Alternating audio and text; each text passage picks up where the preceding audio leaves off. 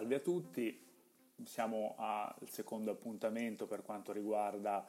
eh, le basi della ricerca scientifica applicate all'esercizio fisico. La volta scorsa avevamo parlato di quello che era diciamo, in generale il metodo scientifico, di quali erano eh, diciamo, gli elementi da tenere ben presenti quando eh, si legge letteratura scientifica eh, per cercare di non andare incontro poi a degli errori di valutazione.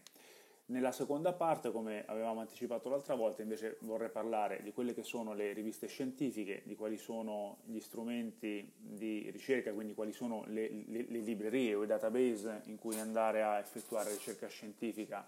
in maniera adeguata. E poi delle considerazioni personali sul eh, metodo scientifico, eh, quindi in maniera tale da eh, avere a disposizione degli eh, elementi di valutazione eh, che possono sicuramente essere utili tutte le volte che ci troviamo di fronte alla lettura di un articolo scientifico. Eh, per quanto concerne le riviste scientifiche, diciamo che questi sono il principale mezzo di comunicazione con cui parlano i ricercatori, per cui eh, chiaramente una ricerca diventa tale nel momento in cui viene pubblicata a livello di una rivista. Le riviste sono eh, attualmente, quindi quelle più eh, di nicchia, più di settore, si trovano esclusivamente quasi online. Diverso è il discorso invece per le riviste più eh, generiche, tipo Nature, tipo Science, in cui vengono pubblicati articoli scientifici di vario tipo che possono afferire proprio a branche differenti, dall'esercizio fisico alla fisica, all'astronomia, all'ingegneria, eh, alla biologia, in cui sostanzialmente vengono pubblicati eh, gli articoli che hanno avuto un impatto maggiore proprio dal punto di vista non soltanto della comunità scientifica ma anche delle applicazioni pratiche che poi possono eh, in qualche modo andare a modificare quelle che sono le abitudini e, e, le vita, e la vita delle persone, delle persone normali sostanzialmente. Quindi ogni rivista ha di fatto quella che è, come qualsiasi rivista, una, una, scelta editoriale e in base a questa scelta editoriale potrà accettare o meno eh, determinati lavori scientifici. No? Quello un po', come, come abbiamo detto, la, il famoso terzo soggetto che deve valutare, controllare che un lavoro scientifico sia fatto correttamente legato alla linea editoriale. Questo fa sì che non tutte le riviste in cui si pubblichino sono uguali, ci sono delle, delle riviste di maggior prestigio e delle riviste di minor prestigio, per cui eh, in alcune riviste pubblica chiunque sostanzialmente, quindi anche in questo caso bisognerà stare attenti a scegliere ricerche pubblicate, ma riviste che siano accreditate quanto più possibile a livello eh, internazionale. Dicevamo quindi, le, le, le riviste hanno diciamo, target differenti, possono essere riviste scientifiche ma ad ampio spettro, tipo come dicevamo prima, che riguardano tutte eh, tutti, tutte le branche scientifiche, proprio come Nature o Science, eh, le scienze in Italia, ecco, conosciuto con, con, con, le scienze, oppure possono scendere in gran parte eh, in argomenti che diventano via via specifici, ok? Quindi ad esempio il eh, Journal of Exercise Physiology è comunque sia una rivista eh, di genere perché è legata all'esercizio fisico, ma che può prendere tutte le eh, ricerche che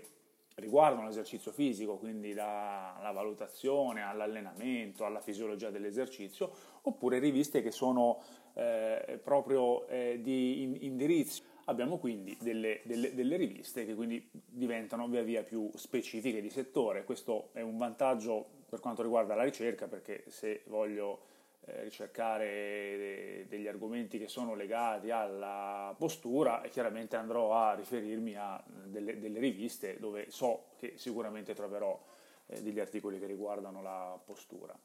Eh, diciamo che eh, gli articoli che vengono pubblicati a livello di eh, rivista scientifica hanno diciamo, caratteristiche differenti. Può essere pubblicato ad esempio quello che viene chiamato eh, l'articolo di tipo sperimentale, dove in un articolo sperimentale vengono, presunt- vengono presentati dei risultati di uno o più esperimenti eh, che di fatto hanno lo scopo di eh, confutare eh, oppure di eh,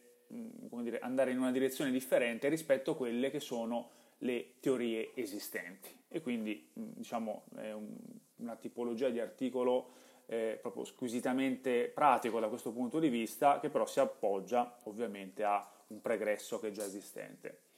Eh, la seconda tipologia di articolo che può essere pubblicato è quello che viene chiamato invece l'articolo teorico, dove nell'articolo teorico vengono proposte nuove idee, modelli teorici, critiche o modifiche a idee esistenti in base alle quali, secondo l'autore, è possibile comprendere meglio alcuni fenomeni. Il terzo tipo di articolo che può venire pubblicato è la review, quello che in italiano potremmo chiamare articolo di eh, rassegna sostanzialmente, dove di fatto viene fatta una sintesi legata a, eh, ad un campo di ricerca specifico in cui vengono considerati o alcuni fenomeni o alcune teorie oppure eh, entrambi i sistemi. Okay? Quindi fondamentalmente il, eh, a livello di pubblicazione abbiamo questi tre articoli che vengono, a queste tre tipologie di articoli che possono eh, diciamo, venire pubblicate.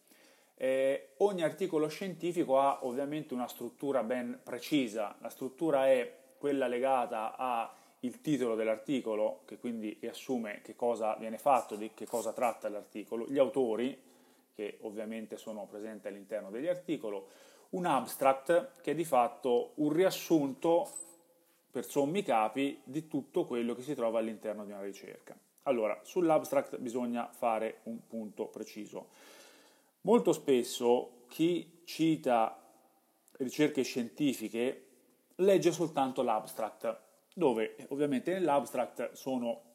come dire, sintetizzati eh, l'introduzione, i metodi, i risultati, cioè la discussione e poi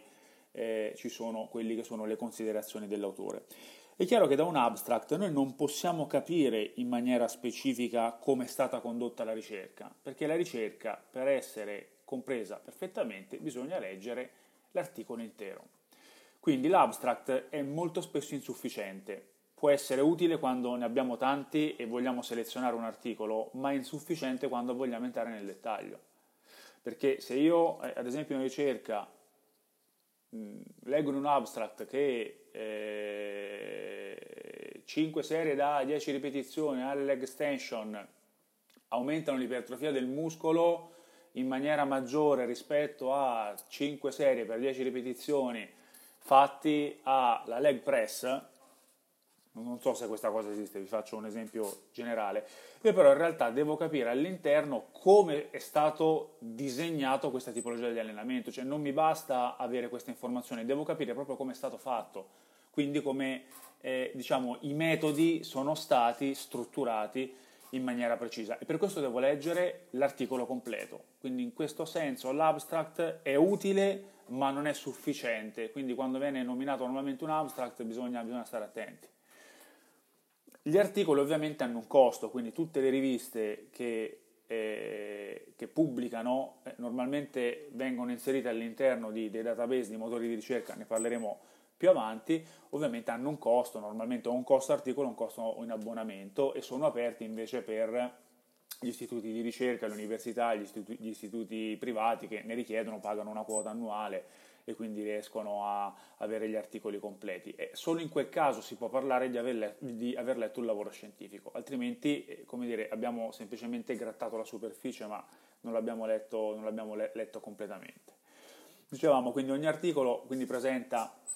eh, il, il, titolo, a che rivista viene eh, ad esempio eh, fatto capo, può essere ad esempio il Journal of Strength and Conditioning Research o altre, altre, altre, altre testate, gli autori, se ci sono delle affiliazioni eh, specifici, quindi degli autori che lavorano per un determinato istituto, per una determinata università, per un determinato ente, e poi all'interno dell'articolo deve esserci appunto l'abstract, che è la prima cosa che si va a leggere, l'introduzione, quindi eh, di che cosa tratterà eh, eh l'articolo nello specifico, se è un esperimento, di che cosa tratterà l'esperimento, i metodi che sono stati utilizzati, quindi proprio il design della, della ricerca scientifica, i risultati, e nei risultati ovviamente c'è tutta l'analisi statistica che deve poter essere controllata, la discussione, quindi che cosa gli autori hanno come dire, capito dalla ricerca, che cosa hanno voluto portare in evidenza, e poi la bibliografia, che sono gli altri lavori da cui la ricerca è partita. Quindi la bibliografia è sempre importante perché anche in, questo caso possiamo tenere sotto controllo da dove è partito e possiamo avere degli agganci eh, su magari altri articoli da andare a leggere sempre eh, di quella determinata area eh, di interesse. Quindi queste sono tutte parti che vanno assolutamente eh, lette eh, in maniera, in maniera eh, specifica. Eh, quali sono gli elementi che dobbiamo diciamo, tenere sotto controllo? Beh, da una parte c'è tutta la parte riferita ai metodi,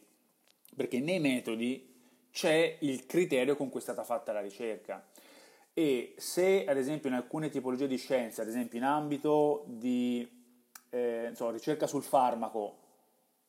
eh, chiaramente noi non possiamo capire che cosa accade a livello biologico, non sappiamo che è stato preso un farmaco e questo avrà un effetto, ma a livello di esercizio fisico, siccome all'interno c'è sempre la volitività del soggetto, eh, questo per noi è un elemento importante, perché noi sappiamo che se una ricerca presenta un protocollo piuttosto complesso da gestire, eh, quel protocollo, per quanto tenuto sotto controllo, porterà con sé eh, degli errori fondamentalmente, quindi questo sarà diciamo, un grado che dovremo ovviamente tenere sotto controllo. Stessa identica cosa su quella che è l'analisi statistica, quali parametri sono stati correlati e come sono stati correlati questo è importante perché ovviamente ogni ricercatore quando va a fare una ricerca scientifica, come dicevamo anche nell'episodio scorso,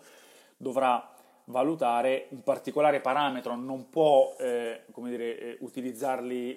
val, val, valutarne tutti, per cui se io sto facendo una ricerca legata all'ipertrofia e magari il programma dell'ipertrofia è durato 5 mesi, nei 5 mesi ovviamente un soggetto biologico cambierà, potrà cambiare ovviamente la composizione del muscolo, ma magari può modificare ad esempio la composizione del tessuto adiposo. E allora se il muscolo aumenta, quindi aumenta in una determinata percentuale, che è quello che sto ricercando, e contemporaneamente ad esempio dovesse diminuire la percentuale di adipe o rimanere stabile o addirittura aumentare, io questa è una cosa che vado a prendere in considerazione. Ma dall'altra parte non posso dire che quel determinato allenamento produce un effetto, ad esempio, di dimagrimento, perché non è quello che sto ricercando però magari in analisi statistica ce l'ho, dovrò fare altri lavori per eh, affermare, affermare, questo, perché chiaramente come può capitare in molte ricerche scientifiche parto per analizzare un fenomeno e poi ne posso scoprire un altro, però io devo essere sereno su questo e dire siamo partiti per analizzare quel fenomeno nello specifico, magari con altri eh, esperimenti, con altre ricerche andremo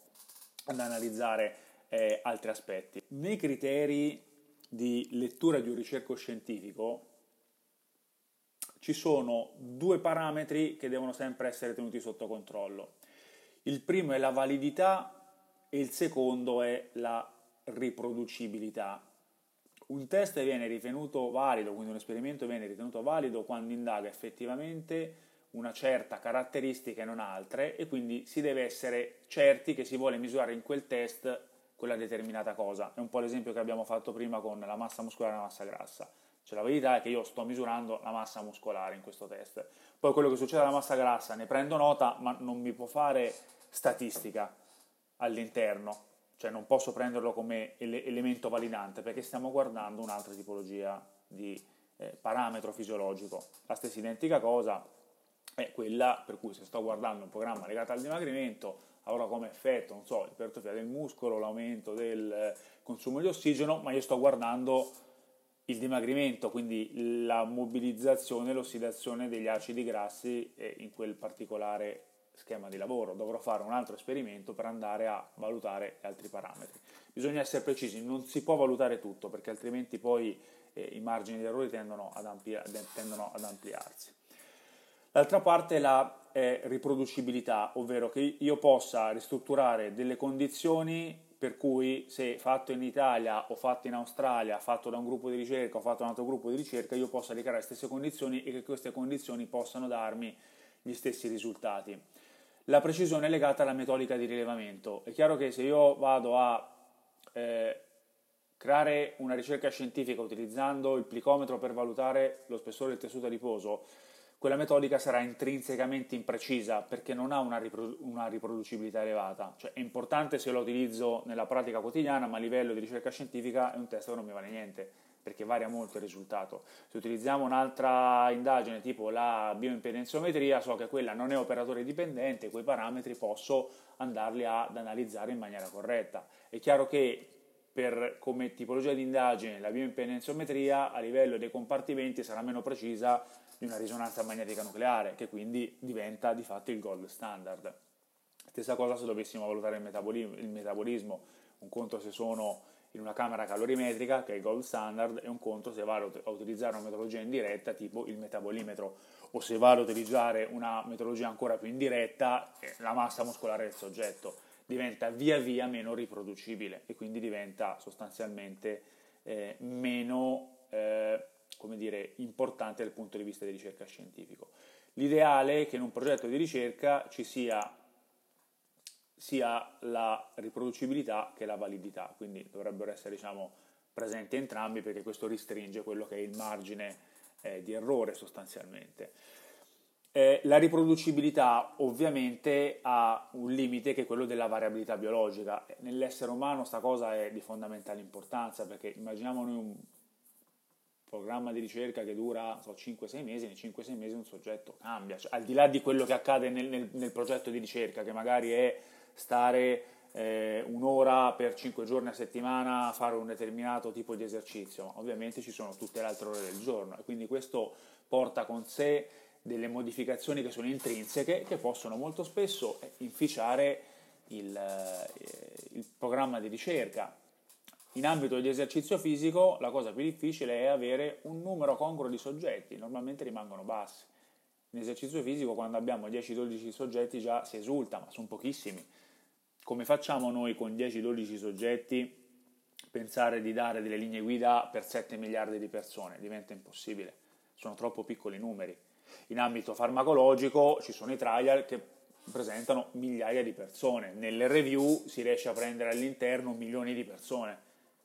eh, chiaramente i numeri sono completamente differenti, è per questo che è estremamente difficile fare ricerca scientifica nell'esercizio fisico, perché si imposta un programma di ricerca, magari si parte con 50 persone, poi uno sta male, un altro smette, se non riesco a seguire il programma di ricerca in maniera precisa, quel soggetto lo perdo e quindi si ha quello che viene chiamato un dropout, un dropout importante, parto con 50 e finisco con 20. Eh, però chiaramente ho, ho, perso tanti dati statistici e non posso più eh, utilizzarli. La variabilità biologica, come abbiamo detto, è legata a quella che è la variabilità osservazionale, che può essere o legata allo strumento o legata dall'osservatore. Se io eh, in un programma eh, stabiliamo che questi 50 soggetti che perdiamo devono fare 5 serie 10 ripetizioni con 60 secondi di recupero per un esercizio di ipertrofia al 60% del carico massimale con una me- determinata metodica, l'osservatore che controlla l'esperimento chiaramente può avere un giudizio diverso rispetto a un altro osservatore. Un osservatore molto rigido magari dice, può dire quel soggetto non ha lavorato secondo i dettami del progetto e va tolto dall'analisi statistica. Oppure un altro osservatore può dire ok, secondo me ha lavorato correttamente. E queste sono cose che ovviamente possono andare a inficiare quella che è l'analisi statistica del soggetto. Quindi la variabilità che è legata da soggetti differenti, quindi dal campione statistico, del, dal soggetto stesso, che può essere il ritmo circadiano, o dallo strumento, che quindi può avere un'errata calibrazione o può essere intrinsecamente soggetto a margini di errore, possono ovviamente andare a inficiare quello che viene chiamata l'obiettività della ricerca, della ricerca scientifica, ovvero quella che è il margine di errore intra o inter osservatore, quindi gli errori fatti dall'osservatore stesso in sessioni differenti o gli errori fatti perché in un gruppo di ricerca ci sono più persone e oggi ho guardato io un soggetto, domani lo guarda il, un altro ricercatore e può darne, può darne, un giudizio differente. Ripeto, nell'esercizio fisico noi su questa cosa ci dobbiamo sbattere la testa per forza, perché le persone si devono muovere, ma non tutti si muovono ovviamente allo stesso modo. Non abbiamo ovviamente dei... Eh, protocolli ben strutturati per dire eh, ci si muove esattamente ugualmente. Ognuno di noi interpreterà il movimento in maniera differente e questo, ripeto, fa parte di quella che è la variabilità eh, biologica sostanzialmente.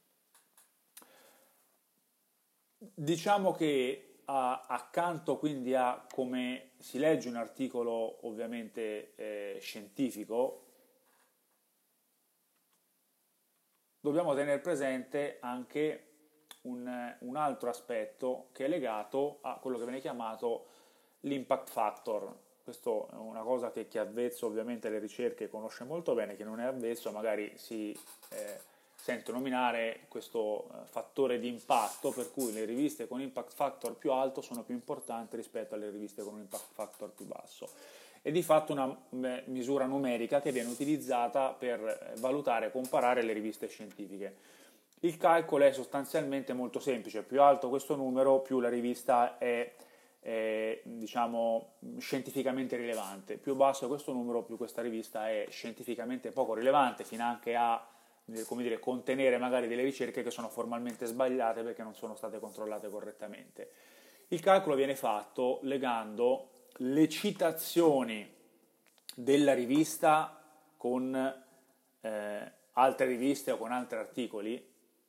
quindi so, citazioni nel, nell'anno eh, 2017, prendo l'anno scorso, legata ad una qualsiasi rivista eh, censita o articoli eh, nella rivista presi in considerazione, normalmente si prende in considerazione un biennio sempre, dove noi avremo numericamente delle citazioni, mettiamo che il, eh, la determinata rivista è stata citata 80 volte, okay? abbiamo avuto citazioni nel biennio 2017-2016 80 volte. A questo si lega quanti articoli pubblicati sono stati eh, inseriti nella rivista presa in considerazione, sempre nel biennio. Mettiamo che la rivista abbia eh, avuto 160 articoli in pubblicazione, quindi 80 citazioni, 160 articoli in pubblicazione. L'impact factor è semplice perché andiamo a dividere le 80 citazioni su il numero di articoli pubblicati e basta, viene fuori un numero 0, oppure 1, 1, eh, chiaramente se la rivista è molto citata vuol dire che è una rivista che è molto quotata. Se una rivista invece pubblica tanto ma non viene citata mai vuol dire che è una rivista che non se la legge nessuno e all'interno della comunità scientifica non la cita nessuno, quindi risulta meno, quindi risulta meno eh, importante sostanzialmente. Con un impact factor pari a 1 vuol dire che in media c'è stata nell'anno di riferimento eh, una citazione all'articolo pubblicato, ovviamente. E chiaramente non è detto che ora all'interno della rivista tutti gli articoli siano stati citati, ovviamente è una media, magari un articolo è stato citato 4-5 volte un articolo ne è stato citato 0, però è un elemento importante, quindi l'impact factor è veramente un elemento importante, quindi quando abbiamo riviste che hanno impact factor di 4 punto, 5 punto o 0 punto, noi sappiamo che quelle di 4.4 è una rivista con impact factor molto importante perché è citata tanto in relazione al numero di articoli proposti. Quindi vuol dire che la comunità scientifica da questo punto di vista è molto attiva su quella rivista e che quindi quella rivista sarà, come dire, eh, desiderabile e importante andare a fare una pubblicazione di quel tipo. È chiaro che la rivista più ha impact factor importante, più le maglie con cui vengono valutate le ricerche scientifiche si stringono, quindi diventerà molto difficile pubblicare in quel tipo di ricerca, in quel tipo di rivista. Riviste invece con un impact factor basso tenderanno quantomeno ad avere un numero elevato di articoli da pubblicare e quindi sarà più facile eh, pubblicare in una rivista di quel tipo. Quindi l'impact factor è un elemento proprio di fondamentale importanza per capire bene l'articolo è stato pubblicato, ma dove è stato pubblicato. Se l'impact factor è elevato, quell'articolo ha un peso maggiore, molto maggiore rispetto a un articolo pubblicato in una rivistina che sostanzialmente può essere, diciamo, eh, meno importante. È chiaro che parliamo di riviste scientifiche, che quindi sono, eh, diciamo, eh, strutturate, registrate. Il blog della società, del, del, dell'esperto, non fa ricerca scientifica. Quindi se io prendo un articolo e l'ho letto nel blog di Pinco Pallino, quell'articolo non è una ricerca scientifica, anche se magari quel soggetto è un soggetto, eh, come dire, un professionista importante. Se io leggo gli articoli sulla colonna vertebrale di, nel blog di eh, so, Craig Libenson, se ho delle citazioni legate a dei, dei, dei, delle pubblicazioni in riviste scientifiche hanno un impatto, se quella è un articolo che è una considerazione personale, quella rimane comunque una considerazione personale. Quindi io ne posso tener conto, ma scientificamente non vale nulla. Non vale assolutamente nulla, perché per essere valido a livello scientifico non è sul fatto che una persona che è riconosciuta dalla comunità, ma deve aver pubblicato o deve far riferimento ad articoli pubblicati su quell'argomento specifico di cui sta disquisendo. E questo è un elemento importante, perché altrimenti si viene fuori, no? Ma eh, questo argomento ne ha parlato Tizio, Caglio e Sempronio, che sono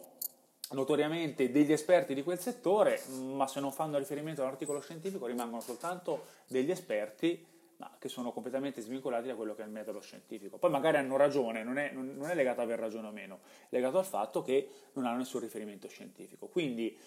diamoci alcune regole per cestinare un articolo scientifico, quindi per capire che quell'articolo scientifico che magari è pubblicato su una rivista di basso impatto, magari è inutile che lo andiamo a prendere in considerazione, ed è legato al fatto di, eh, ad esempio, l'articolo non affronta una tematica che è scientificamente rilevante che lo studio non è originale, quindi è diciamo, una scopiazzatura di, eh, già degli esperimenti che, che, esistono, che lo studio non verifica le ipotesi introdotte dagli autori, cioè gli autori eh, dicono di andare a voler verificare l'incremento della massa muscolare in un dato esercizio e poi stanno a disquisire sul fatto che quell'esercizio ha fatto perdere massa grassa. E questo è un errore di fondo, è un, un esperimento che è sbagliato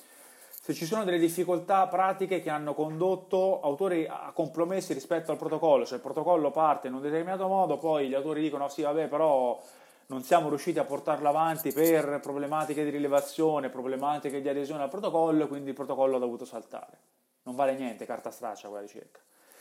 Se la dimensione del campione è piccola, e qua purtroppo dobbiamo fare i conti, ricerca scientifica legata all'esercizio fisico, i campioni sono piccoli, però è chiaro che se i campioni di tre persone, quattro persone, io ho visto delle eh, citazioni in eh, alcuni congressi in cui il campione statistico era, era una persona ed era eh, l'autore stesso che in quel momento stava facendo la lezione. Una cosa agghiacciante, non ha nessunissimo senso logico. Quella non è ricerca scientifica, non vale niente. Neanche quando ve la dimostrano in tempo reale, quella non è ricerca scientifica, quella è al limite confutare un determinato argomento, ma non è ricerca scientifica. Perché pensare il fatto che ognuno di noi può essere, può essere, può, di noi può essere un ricercatore non ha nessun senso logico. Io posso utilizzare tutti i crismi per cui prendo dati, rilevo e farmi un'idea, ma quella non vuol dire che sono un ricercatore. Divento ricercatore quando quei dati li ho presi, li pubblico e vuol dire che chi me li ha pubblicati ha ritenuto che quello che ho fatto fosse stato fatto correttamente. Altrimenti non è ricerca scientifica. Se lo studio quindi non è controllato, quindi non, ho, non l'ha validato o verificato nessuno, se l'analisi statistica non è corretta, quindi ci sono, ci sono proprio degli errori statistici di riferimento che non tornano, se l'autore va a trarre delle conclusioni che non sono suffragate da dati esposti, cioè io ho dei dati, quei dati mi magari fanno vedere che ho un incremento di massa muscolare, ma magari questo incremento non è statisticamente significativo, e io nelle conclusioni dico che comunque quell'esercizio ha comunque portato ad un aumento della massa muscolare. Ecco, quella è una conclusione che è sbagliata, perché statisticamente non è corroborata. Io non ho statisticamente un elemento numerico che possa dire che effettivamente quella cosa è stata, diciamo, supportata in maniera specifica. Se c'è un conflitto di interessi nell'argomento supportato, lo dicevamo un po' l'altra volta, se ho casa farmaceutica pubblico una ricerca su un prodotto che devo andare a vendere, è chiaramente un conflitto di interessi. Non posso, stare, non posso essere neutrale su questo aspetto, sia in positivo che in negativo. Eh? O se il lavoro è scritto, è scritto male. E quindi questo è un altro elemento da tenere sotto controllo, se è stato scritto male. Normalmente quegli articoli che sono scritti male non vengono accettati, quindi li vedete che, come dire, nel tempo magari